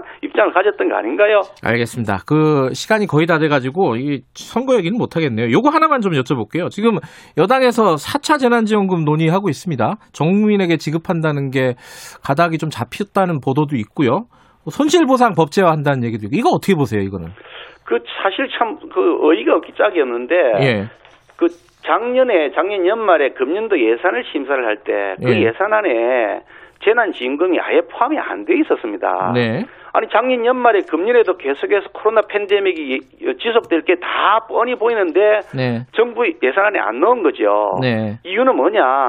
아, 4월 재보궐 선거가 있으니 그때 맞춰서 다시 그 이렇게 그 뭐 추경을 해가지고 네. 자신들이 생색을 내자. 예, 작년 4월 총선 때 재미 봤으니 또 한 번 더 재미 보자. 네. 이런 계획을 딱 가지고서 재난지원금을 아예 본 예산에 파- 편성을 안 했던 거죠. 음, 그래서 야당이 어차피 재난지원금 필요하니 네, 금년에도 여전히 이 코로나 팬데믹이 계속될 거다. 그러니 음.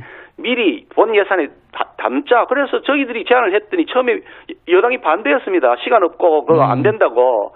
그러다가 은근슬쩍 하- 밀려가지고 자기들이 그럼 들어주는 척해서 예산을 편성했단 말이죠. 네, 그래서 그것이 지금 일부가 지급이 되, 고 있는 겁니다. 예, 근데 지금 이 상태에서 또다시 또 재난지원금 하자면 아니 그러면 예산 편성을 주먹국으로 마음대로 하자. 음, 그때 선거에 맞춰서 그때그때 생색 내기를 하자. 예, 아니 그것도 돈이 있는 것도 아니고 빚내서 하자는 것이니 네. 황당한 거죠. 그런데 실제로 국민들의 입장에서는 굉장히 어려운 경제적 여건이기 예, 때문에 예. 이에 대한 지원이 필요한 시점이라고 저희들은 판단을 하고 있는데 예, 다만 그 재원은 더 이상 빚내서는 안 된다. 음, 기존에 있는 예산의 지출을 삭감해서 그 재원으로 충당해서 어려운 분들을 지원하는 것이 맞다. 저는 그렇게 음. 생각합니다.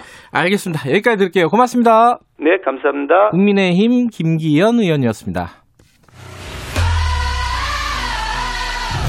공정하고 깊이 있게 오늘 하루 이슈의 중심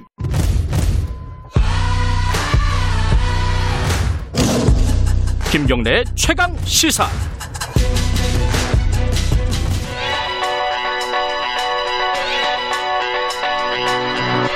최강 시사 위근호의 눈. 네, 위근우 대중문화평론가 나와 계십니다. 안녕하세요. 예, 안녕하세요. 오늘은 연예인의 반려동물 파양.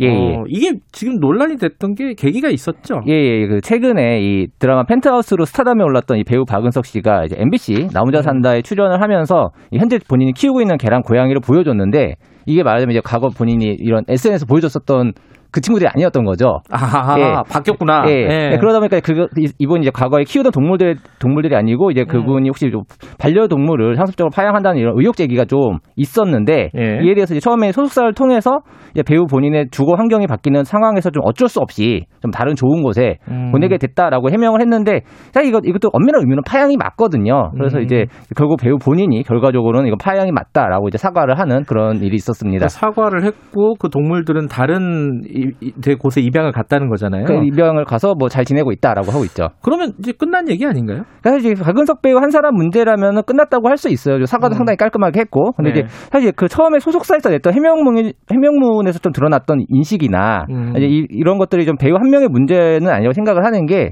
좀 사람들이 반려동물과 반려동물 파양에 대해서 생각한 어떤 평균치를 좀 보여주는 게 아닌가 싶거든요. 음. 그러니까 가령 이제 그 본인이 뭐 독립하고 혼자 생활하게 되면서 대형견인 Old English Sheepdog과 고양이 두 마리를 분양받아 키우다가 형편이 어려워져서 이제 회사 숙소로 들어가게 되면서 뭐 마당 있는 집에 뭐 더 음. 좋은 환경에 이제 English Sheepdog을 보냈다고 했는데 이게 본인으로선 피치 못할 사정일 수도 있고 네. 이제 뭐 걔한테 더 좋은 환경을 지닌 보호자를 연결하는 게 더 낫겠다는 생각이었겠죠. 그- 음. 근데 하지만은 우선은 내가 이 동물을 끝까지 책임질 수 있는 환경이고 형편인지 생각하고 나서 그 친구를 데려오는 게 먼저였다는 거죠. 음. 근데 이게 듣는 사람에 따라서는 아, 그러면 좀 집도 좀 마당도 있고 예. 돈도 좀 있어야지 동물 키울 수 있는 거냐 그런 그런 얘기 할 수도 있을 것 같아요. 이게 우리가 반려동물에 대해서 요즘 가족이라는 표현을 많이 쓰잖아요. 근데 이걸 가족으로 정말 대입해서 생각하면은 생각보다 쉬워요. 그러니까 어떤 친구를 집에 데려와요. 데려와서 자 오늘부터 우리는 가족이고 내가 너를 보호해줄까 이러다가 네. 갑자기 어느 날 갑자기 사실 우리 집 형편이 너랑 같이 지내기 좀 어려우니까 내가 널 더 좋은 곳으로 보내줄게. 네. 라고 하면은 그게 설령 되게 진정성을 갖는다 하더라도 당사자 입장에서는 가족한테 버림을 받는 거잖아요. 음. 처음부터 날왜 데리고 왔지? 음. 되게 무책임한 일이란 거죠. 그러니까, 네. 그러니까 무슨 뭐 재력이 있어야만 된다는 게 아니라 어려우면 어려운 대로 함께할 방법을 찾거나 음. 예, 뭐 아니면 처음부터 충분히 계획을 뭐 플랜을 짜든가. 음. 근데 이렇게 파양 이전에 이런 데려오는 단계에서부터 상대를 가족으로 책임질 준비가 부족했다면은 그 자체로 음. 문제라는 거고 그 이제 걔는 훌륭하다 그 KBS 프로그램인데 거기 보면은 유독 그런 분들이 이제 그 준비가 안 됐는데 그 동물을 데려오는 분들이 강력 훈련 사태 많이 혼나요. 음. 그러니까 당연히 이제 박은석 씨 케이스는 이 동물들이 다 좋은 보호자와 함께 있다고는 하는데 네. 이렇게 좀 한 가족과의 동거를 쉽게 생각하고 동물 쉽게 데려오는 분들이 결국에는 유기하는 경우가 되게 많죠. 아, 버리는 경우가. 예. 예. 근데 이제 아까 이제 박은석 배우를 얘기하셨는데, 이게 연예인들이라서 더 많은 뭐 설선수범을 해야 된다? 이거는 이, 이 사람들의 좀, 한테 좀 가혹한 거 아니에요? 예, 그 저도 뭐 연예인이 공인이라고 생각을 하진 않습니다. 근데 네. 명백히 발휘되는 영향력이 있는데 그걸 좀 없는 척 이야기하는 것도 저는 맞지 않다고 생각을 음. 하는 게 그러니까 예를 들어서 한 견종이 유행하면은 얼마 뒤에 그 견종 유기견이 되게 많아져요. 아. 근데 근데 근데 이 유행이라는 게 결국에는 연예인이 방송이나 SNS를 통해서 어떤 종의 반려 동물을 과시하고 전시하느냐가 이제 여행 이런 유행에 되게 영향을 미치게 되는 거죠. 음, 그런 경우들이 꽤 많아요? 어, 뭐, 지난해 좀 비슷한 일이 있었던 게, 예. 샤페이라는 종이 있습니다. 그 개 중에. 샤페이 아. 종인 이제 그 빅뱅 지드래곤 씨의 이제 반려견이 그 지드래곤 씨가, 씨 부모가 운영하는 펜션에 좀 상당히 좀 방치된 모습으로 있는 게 밝혀지면서 아, 되게 논란이 됐었거든요. 음. 그러니까 이게 이 친구가 좀 되게 귀여운 강아지였을 때는 그렇게 이제 본인 SNS나 방송을 통해서 이제 애지중지하는 모습을 보였었는데 아, 작을 때는. 예, 예. 예. 이 친구가 이제 대형견이 돼서 거기 거기 좀 거기 좀 말하자면 좀 덩그러니 예. 방치가 되는 거죠. 근데 그런 반면에 또 이번 박은석 씨 건과 좀 유사하게 지드래곤 씨도 또 다른 품종묘랑 아. 함께 이제 또 본인의 또 본인의 또 이 최근의 일상 같은 거를 또 이제 아. 보여주고 있는 또 상황이었고 다른 귀여운 예, 다른 동물로 그렇죠. 옮겼구나. 이 당시에 이제 래퍼 키디비 씨가 본인 SNS 통해서 상당히 좀, 어, 좀 뼈아픈 비판을 했는데 이렇게 얘기했어요. 지디님 때문에 샤페이 유행했던 것도 사실이잖아요. 음. 워낙 영향력이 크신 분이니까요. 음. 샤페이뿐만 아니라 어릴 때 귀엽다고 까다로운 품종견 데려와 놓고 어디로든 보내버리는 모든 사람들을 향한 속상함을 표하는 걸 철회하지 않을 생각입니다라고 했는데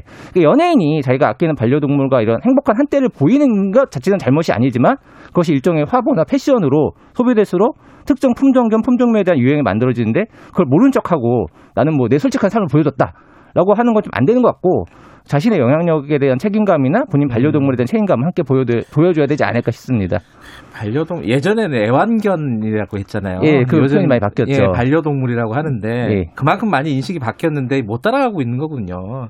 방송도 그런 부분에 대해서는 책임이 좀 있을 것 같아요. 그러니까 저는 그러니까 솔직히 이번 박은석 씨 건 같은 경우에는 이 파양 의혹이 제기된 걸 차치하더라도 이번 이제 나 혼자 산다 방송이 결과적으로 이번이 현재 기르고 있는 음. 골든 리트리버나 스핑크스 고양이라는 이런 품종종 음. 품종묘를 전시하는 역할을 했다는 점에서 좀 아쉬움이 있어요. 음. 왜냐하면 이제 이게 다 연결돼 있거든요. 품종묘, 품종묘 이런 게. 그러니까 유기견 문제라는 거는 결국 미처 준비되지 않은 사람들이 만약 이제 강아지 예쁘다 해서 음. 이제 데려오는 쉽게 데려와서 벌어지는 문제인데 보통 그런 추상적인 로망이라는 게 품종견 품종묘에 대한 어떤 환상이나 허영이랑 연결돼 있고 네. 또 그런 또 로망을 토대로 인기 견종을 파는 수많은 이제 펫샵이라고 하죠. 네. 애견샵이 난립을 하는 거고 그 과정에서 사실 이제 되게 윤리적이지 못한 방식으로 번식이 이루어지면서 음. 정작 그 종들은 강하지 않는 기계가 되고 음흠. 또 사람들은 이제 쉽게 그 종을 구할 수 있으니까 쉽게 구하면 또 쉽게 버리거든요. 예. 그그 고리가 있어요. 그 음. 연결고리에 있어서 이런 방송이 소위 인기 견종, 인기 묘종을 보여주는 된- 보여주는 것에 대해서 네. 윤리적 기준을 고민해야 되지 않을까 싶습니다. 3847님도 이게 쉽게 반려동물을 바꾸는 사람들이 결국은 유기한다 이런 말씀 보내주셨어요. 예. 이게 어떻게 하면 좀 이런 것들은 개선할 수 있을까요? 그러니까 저는 그 나 혼자 산다에서 반대로 이 고정 출연하시는 배우 성훈 씨가 네. 유기견 양이라고 있거든요. 예. 유기견 양이를 입양해서 보호하고 그 양이가 되게 처음에 비해서 되게 사랑받고 활발해진 모습을 비춰주고 있어요. 그 음. 나 혼자 산다에서 저는 그게 굉장히 긍정적 효과가 있다고 보고 네. 또 여기서 이제 이분이 그 개랑 있는데 뭐 화- 화- 행복하고 막 이쁘고 음. 귀여운 건 보여주는 게 아니라 막 산책하다가 이제 뭐 반려견이 똥을 싸면 똥을 치우고 이런 것도 다 보여주거든요. 음. 그러니까 실제 개를 치- 키우면서 겪는 수많은 어려움도 보여주는 게 맞죠. 그냥 음. 어떤 어, 패션 화보처럼만 소비할 게 아니라 그렇죠. 또 이제 어 유기견 입양하는 것을 긍정적으로 보여주는 것도 중요한데 뭐 가령 뭐 이제 그 연예인이 데리고 있는 반려동물이 전문 브리더가 아닌 뭐 펫샵에서 분양받은 거다라는 음. 것을 만약에 미리 확인한다면은 그런 걸 좀 비추지 않는 것도 어느 정도 음. 윤리적 기준이 되지 않을까 싶습니다. 유근우 평론가는 혹시 반려동물 키우고 계신가요? 아니요, 저는 아직 그럴 준비가 안 돼 있기 아. 때문에 저는 그냥 이제 SNS 보면서 좋아요 누르는 게 지금 거의 전부입니다. 아, 근데 굉장히 그뭐 관심 많으신 것 같아요. 어, 굉장히 그죠? 관심이 많아요. 음. 예, 동물이 살기 좋은 세상이 사람도 살기 좋은 세상입니다. 맞네요. 이게 우리가 조금 인식이 많이 바뀌어야 될 것 같아요. 못 따라가고 있는 것 같아요. 그죠? 아, 그 물론 이제 계속해서 바뀌고 있는데 네. 이런 것 이런 일이 터질 때마다 예, 좀 이제 속상하게 되는 거죠. 알겠습니다. 위근우 대중문화 평론가였습니다. 고맙습니다. 네, 감사합니다. 2부는 여기까지고요. 잠시 후 3부에서 뵙겠습니다.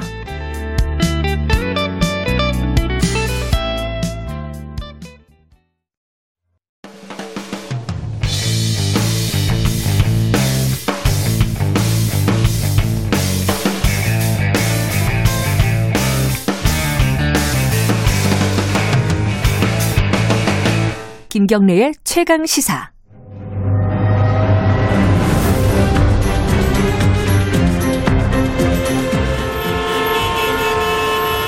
GPS가 연결되었습니다. 김경래의 최강 시사. 여의도 신호등.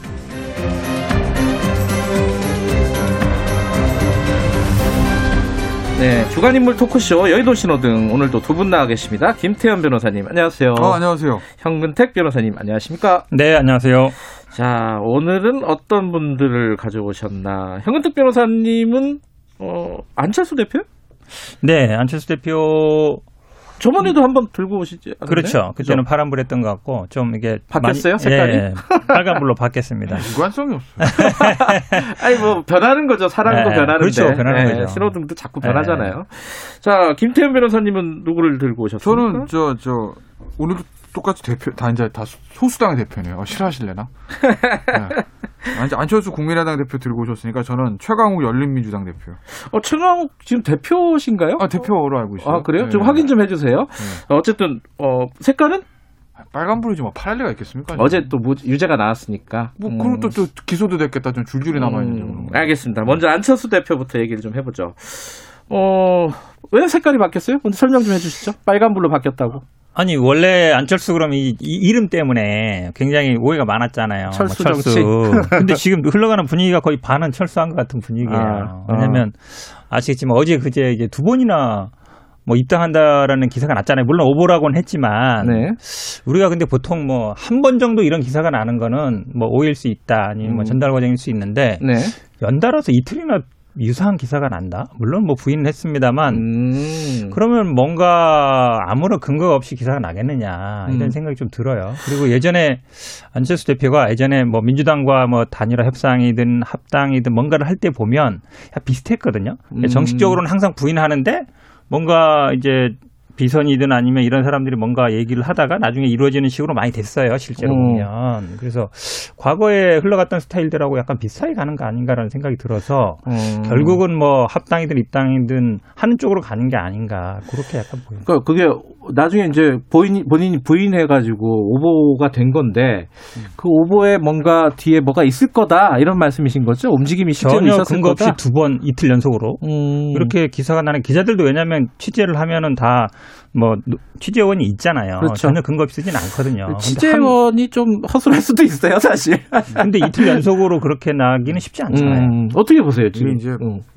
어쨌든 국민의힘도 그렇고 국민의당의 때 안철수 대표를 비롯한 공식 라인에다 부인한 겁니다. 예.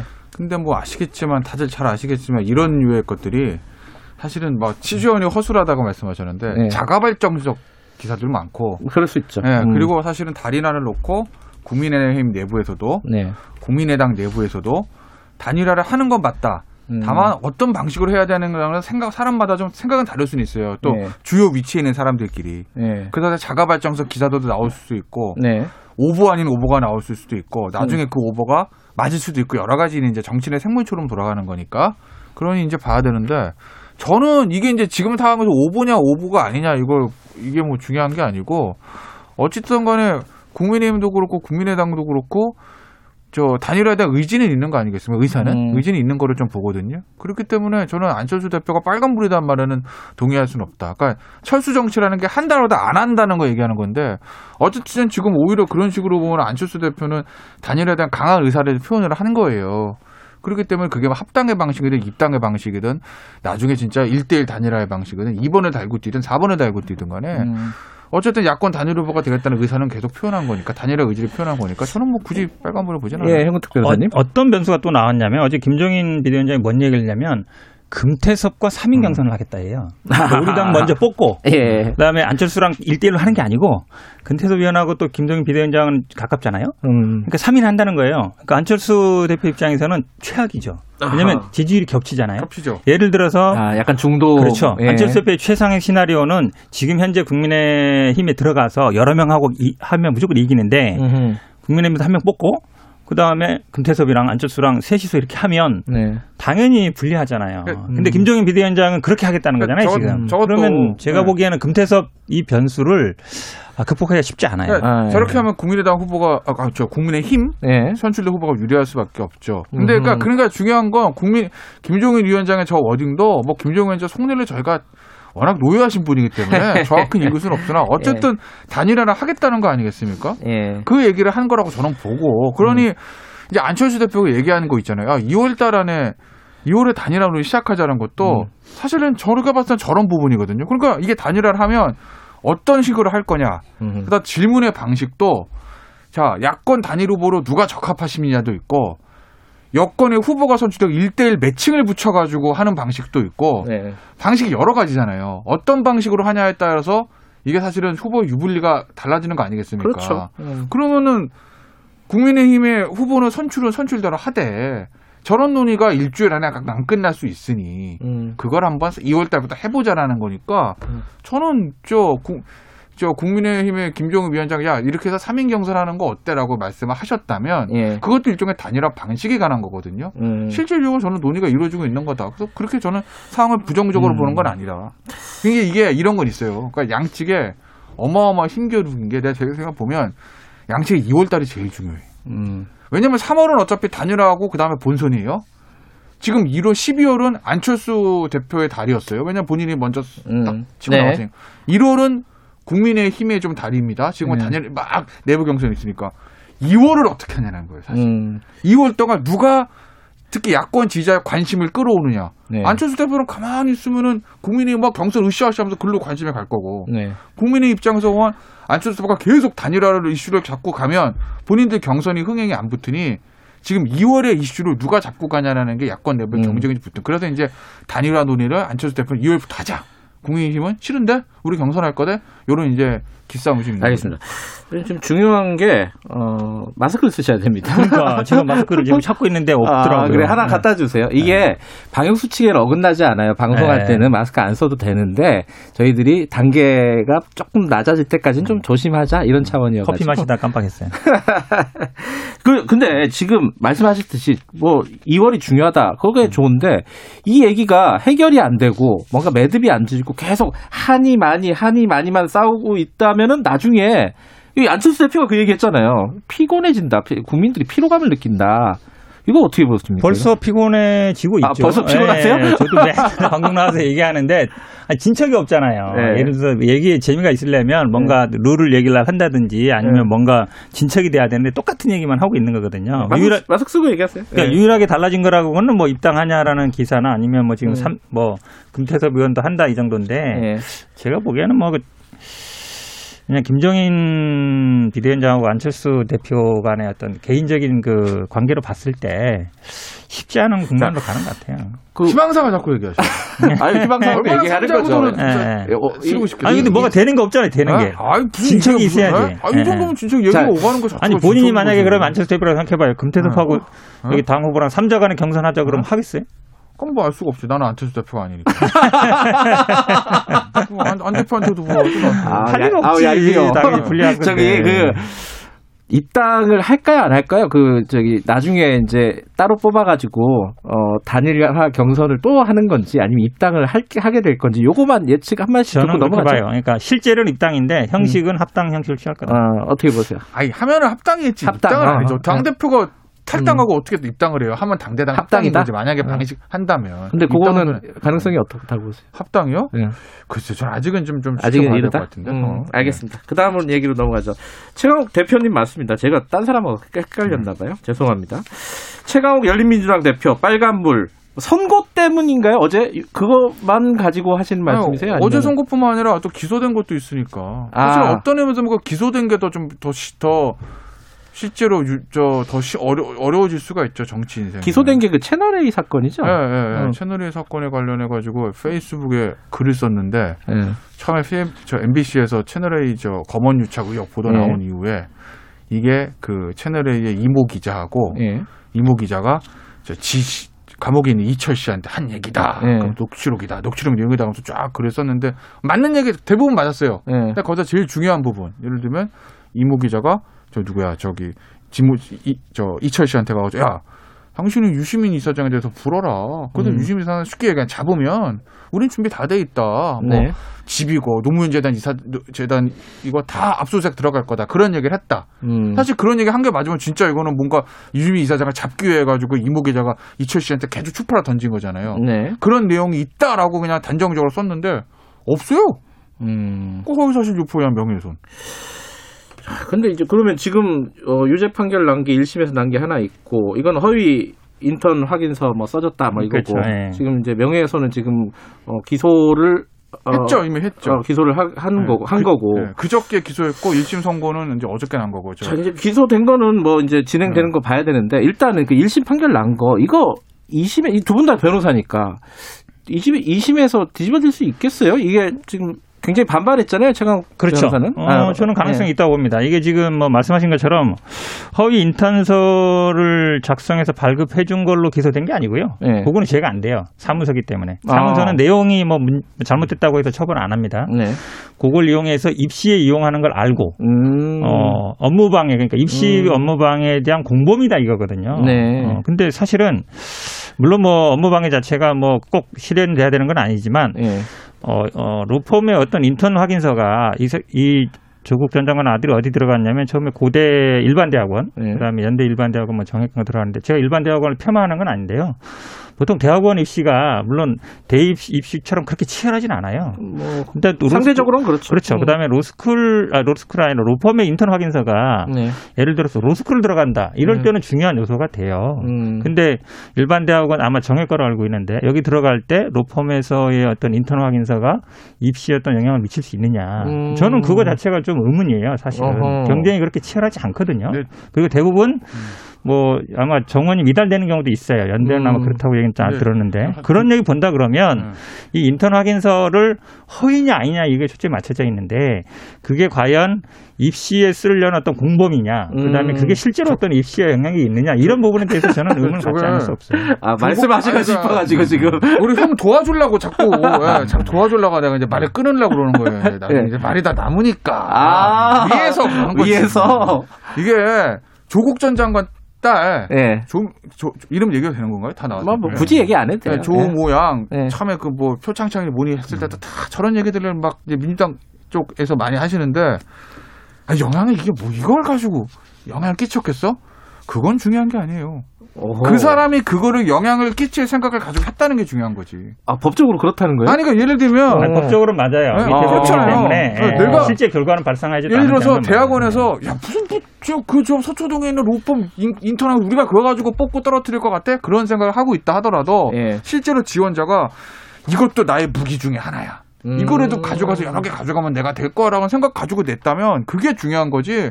대학원에서 아니 조금 별로 중요하지도 않은 거를 뭐 허위로까지 해서 만 냈대. 이건 중요한 게 아니다라는 거 하나 말씀드리고 그리고 이런 거예요.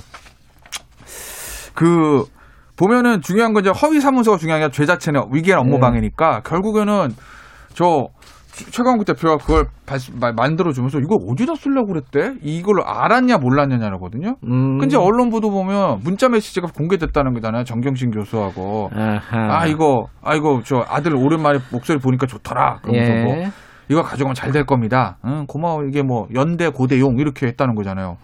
그러면 이게 어디다 쓰려는 거지 바로 알았다는 거잖아요. 그러니까 공공관계 피해갈 수가 없다. 음. 그러니까 최강욱 대표가 1심에서 무죄를 주장한 논거 중에 하나가 나 어디 썼는지 몰랐는데가 아니라 이게 허위 아니다. 실제로 인턴했다는 거거든요. 네. 근데 그 부분에 대해서 어떻게 다 배척이 됐어요. 그러니까 허위에 대해서 되게 엄격하게 보는 거죠. 음. 그러니까 예를 들면 1심의 저딸 정경심 재판 때 보면 그 서울대 공익인법센터 네. 그거 갔다 안 갔다에 대해서 간 건 맞는 것 같아. 1심 음. 재판부도 예. 갔는데 야 그 인권법 활동한 게 아니라 마지막에 밥 먹으러 갔자 이거거든요. 음, 뒤풀이 같다. 네. 음. 그러니까 그걸 되게 엄격하게 보는 거지. 그렇다고 보면 이 아들의 문제도 제대로 우리가 그 펌에 와서 일하는 게 아니라 뭐 주말에 잠깐, 저녁에 잠깐 이거라는 거거든요. 네. 그러니 그거를 인턴 한한 거로 볼 수 없다는 게 알겠습니다. 그 이 얘기는 뭐 시- 실제로 잠깐 네, 얘기하면 한마디만, 예. 사실은 이, 그 작성을 어떻게 해야 되는지 허위 여부를 자꾸 따지는데 사실 그게 그렇게 중요한 문제가 아니에요. 왜냐하면 이게 말씀하신 것처럼 입시에 쓰일 걸 알고 음. 허위를 아니, 해줬냐 문자가 이게 중요한 있다니까? 거거든요. 음. 근데 문자가 있어요. 입시 그러니까 문자라는 게 제가 연대 보기엔 고대용 아, 잘 될 겁니다. 뭐잘 돼? 연대 고대 뭐뭐뭐잘 그게 된다는 거야? 입시를 어쨌든 어. 입시 업무방해 공범까지 가느냐 제가 어, 보면 알고 부분에 있는데. 다툼이 되는 거예요. 사실. 알겠습니다. 네. 이뭐두 분의 두 분 다 변호사고 음. 어, 두 분의 생각이 좀 다르시니까. 아, 근데 최강욱 대표 이거 자- 죄송합니다. 잘못했습니다 하면은 뭐 이렇게 저 당선 무효가 되는 실형까지 안 나올 건데. 알겠습니다. 그거는 뭐 따로 말씀하시고 최강욱 대표한테. 아, 근데 뭐, 이게 어. 왜냐면 지금 시간이 거의 다 됐는데 여기 최강욱 대표의 빨간불인데 음. 가로쳐놓고 유시민 이사장을 써놨어요. 이거 왜 써놓은 거예요? 형 어저께 막 아이템 얘기하다가 네. 뭐 얘기했는데 우리 저, 저 피디님이 피처링 유심이자 이렇게 해놨네요. 아까 뭐냐면 연결되는 얘기긴 해요. 음. 왜냐면 사실은 채널A 검언 유착 의혹과 연결되는 거고 네. 그리고 최강욱 대표가 좀 기소된 게 음. 그 채널A 그 사건에 대해서 허위 사실을 유포해 가지고 음. 기소된 거잖아요. 네. 근데 유시민 이사장도 결국 한동훈 검사장이 자기랑 저 노무현 재단 계좌 봤다고 1년 내내 주구장창 주구장창 주장하다가 허위사실 유포의 명예훼손 예. 최근에 사과했잖아요. 예. 그러니까 이제 비슷하니까 그냥 어제 말씀드렸는데 피처링이라고. 아, 요 얘기 하려면 한 5분 더 주셔야 되는데 저한테. 안 돼요. 안 돼요. 에이. 형택 변호사님은 그 유- 음. 유시민 이사장 사과에 대해서 어떻게 들으셨어요? 그러니까 지금 일부 언론들이 뭐 이게 사과하고 결, 결국은 대권 나오는 거 아니냐 얘기들이 많은 것그 같아요. 왜냐면 제3의 호사가들이 참 많아요. 그건 그렇죠. 어떻게 나와요? 유죄밖에 근데 뭐 생겼는데. 민주당 지지자들은 다 나왔으면 하는 분도 꽤 있죠. 근데 음. 본인이 계속 선을 긋고 있잖아요. 음. 그런데 조금 아마 저는 이 한동훈 검사장의 어떤 스탠스를 봐야 되는데 뭐 직접 고소는 안 하겠지만 이게 음. 명예훼손 사건이니까 본인의 꼭- 의사는 물어보거든요. 음. 처벌 의사가 있는지 없는지. 음. 근데 처벌 의사를 밝힐 것 같아요. 왜냐하면 가만히 있으면은 음. 이 어쨌든 의사가 없는 걸로 치는데 네, 알겠습니다. 뭔가 이제 제시를 하면은 이제 수사로 가는 거라서 뭐, 어쨌든 여지는 가- 남아. 갖고 오신 분이 김태현 변호사님이니까 뭐 마지막으로 한 말씀 하고 마무리하죠. 아니, 저, 혹세 무미는 중재다. 아, 허위사실 유포한 명예훼손이 또는 허위사실 유포 이게 이제 조선시대에 기위한 혹세무민이거든요. 그러니까 저는 이게 이제 유- 진보적 진영에 있는 분이든 보수 진영에 있는 유- 분이든 남들의 큰 스피커들 네. 사회적 영향력이 있는 분들은 이런 거 굉장히 조심해서 해야 되는 거예요. 그렇지 알겠습니다. 않습니까? 두 분도 조심하시기 아, 저희도. 조심해야죠. 네. 알겠습니다. 여기까지 하죠. 고맙습니다. 네, 고맙습니다. 김태현 변호사님 그리고 현근택 변호사님이었습니다. 김경래 최강 시사 듣고 계시고요. 지금 시각은 8시 47분입니다. 김경래의 최강 시사는 짧은 문자 50원, 긴 문자 100원인 문자번호 샵9730 무료인 어플 콩으로 참여하실 수 있습니다. 유튜브 라이브로도 함께합니다.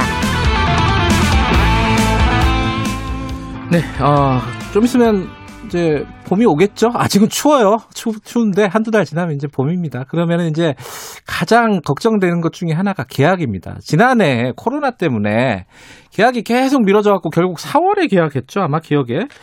요번에는 정상적으로 한다고 합니다. 어떻게 정상적으로 가능한 건지 어, 구체적으로 좀 여쭤보겠습니다. 교육부의 이상수 학교 혁신 지원 실장님 연결돼 있습니다. 실장님 안녕하세요. 네, 안녕하세요. 요번에는 계약 연기 없다. 이게 완전히 못 박으셨어요. 이게 어떻게 이런 자신감이 있는 겁니까? 뭐 준비가 잘 되어 있습니까? 네네, 준비도 저희들이 철저히 했고요. 네. 지난해는 저희가 이제 갑자기 예기치 못하게 닥친 감염병으로 해서 네. 원격 수업 돈비- 도입을 준비한다든가 이런 일로 이제 계약을 좀 일부 연기를 했었는데요. 네. 지난해 원격 수업이 어느 정도 안정적으로 정착을 했기 때문에 등교 수업과 원격 수업을 병행하는 방식을 통해서라도 음. 계약 연기는 없이 정상적인 학사 운영을 할 예정입니다. 일단 이제 뭐 저 생활 정보 중심으로 좀 여쭤볼게요. 이거 학부모님들이 많이 들으시니까요. 매일매일 등교하는 학년들이 정해져 있죠. 어떤 어떤 학년들이 매일매일 등교합니까? 예, 일단은 초등학교 유치원하고 초등학교 1, 2학년 음. 학생들은 학교의 결정에 의해서 매일 네. 등교가 가능하고요. 예. 특수학교 학생들의 경우도 등교가 음. 가능하도록 하고 네. 소규모 학교 음. 소규모는 몇 명 이하죠? 소규모는 작년까지는 300명 이하였고 음흠. 올해는 이제 400명까지 확대하는 것으로 그렇게 했습니다. 음흠. 그 고3은 어떻게 되는 거예요? 고3은 이제 작년에도 원칙적으로 진로 진학과 연계해서 네. 어, 등교하는 것이 원칙이었고 올해도 지난해 원칙을 음. 준수하도록 그렇게 했고요. 네. 다만 이제 필요한 경우 학교에서 네. 어, 일부 시간의 경우는 에, 고3도 원격 수업 전환하는 것은 음. 학교의 결정에 의해서 가능은 할 것으로 보여집니다. 지금 말씀하신 게 이제 유치원 그리고 뭐 특수학교, 소규모 학교 그리고 고3 뭐 이런 말씀하셨는데 그럼 나머지 학, 학년들은 어 예, 매일 그 예를 예를 들어 코로나 단계별로 좀 다른 거죠 등교 일수나 이런 것들 어떻게 달라지는 겁니까 이거는? 네, 맞습니다. 그 사회적 거리두기 단계별로 네. 그, 그 밀집도가 정해져 있고요. 그건 음. 작년하고 지금하고 현재로서는 같습니다. 음. 대신에 이제 초등학교 1, 2학년이 어, 전원 등교를 하게 되더라도 네. 초등학교 1, 2학년은 제외한 나머지 3학년에서 6학년까지 중에서 아하. 예컨대 1.5단계면 3분의 2가 음. 가능하고 2단계면 3분의 1이 가능한 것으로 해서 음. 전체적으로는 지난해보다 등교 학생 수가 좀 많을 것으로 그렇게 음. 보고 있습니다. 1단계인 경우는 3분의 2까지인가요? 3분의 2에다가 예. 일정 부분 학교에서 재량껏. 어, 탄력적으로 재량을 좀 유지할 수 있도록 했습니다. 그러니까 코로나가 이제 완전히 종식되지는 않을 거고요, 당분간은. 네, 그러면 네. 1단계를 유지할 가능성도 꽤 있는데 안정되더라도 그런 네. 경우에는 어, 3분의 2까지 밀집도를 유지하고 재량에 따라서는 전원 뭐 등교할 수도 있고 이런 거네요, 지금. 그렇죠. 최대한으로 가면 전원도 음. 가능하지만 저희들이 시도교육청이나 단위 학교도 네.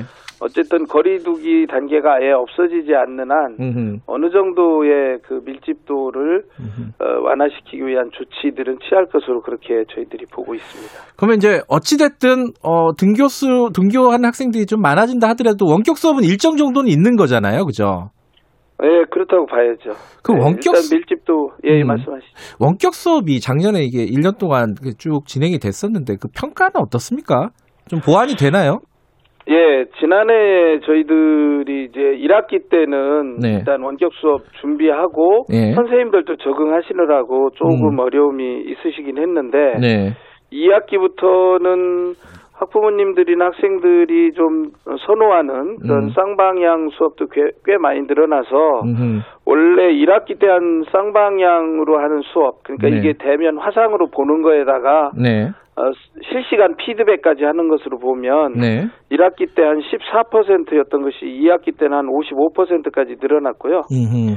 저희가 이제 만족도도 사실은 어, 학생들은 한 81% 정도가 원격 수업에 만족한다고 했고 물론 네. 부모님들은 여러 가지 걱정이 있으시니까 네. 한57% 정도 만족하시는 것으로 그렇게 1학기보다는 한 6, 7%더 올라갔고요. 음, 그 지금 어 급식 문제가 좀 있었어요. 이게 네, 그 네, 네. 지금 좀 집에서 밥 먹기가 힘든 학생들도 있고. 네, 어, 네. 이게 지금 급식을 학교는 안 가더라도 먹을 수 있게 하겠다. 이건 어떤 어떻게 가능하다는 거죠? 그래서 이제 말씀 주신 것처럼 예. 집에서 급식을 어, 제대로 해결하기 어려운 학생도 있고 예. 또 집에서도 늘 점심 준비하는 게 부담도 되고 그렇죠. 그 균형 잡힌 영양 공급이 학교는 그런 그 영양사분들이나 영양 교사들이 다 식단을 짜주니까 음. 네. 이번에 좀 하- 아이들의 올바른 식습관 형성이나 네. 영양 관리도 하자 그래서 이제 집에서 그 급식을 주기 어려운 아, 밥을 해주기 어려운 학생뿐만 아니라 희망하는 학생은 네. 사전에 학교가 희망 조사를 받아서 음흠. 어, 왜냐하면 급식은 한 일주일 정도 전에 저희가 준비를 해야 식단 준비가 가능합니다. 그렇죠.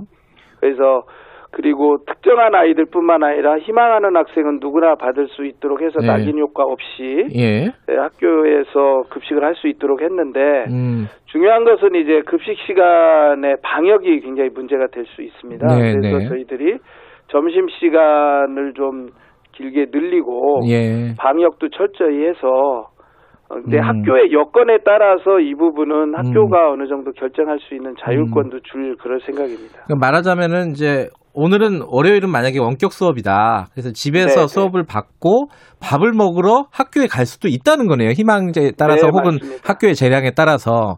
네, 네. 아, 이게 가능하면 참 좋겠네요. 저 저도 애 점심 주기가 너무 힘들거든요. 맞벌이라서.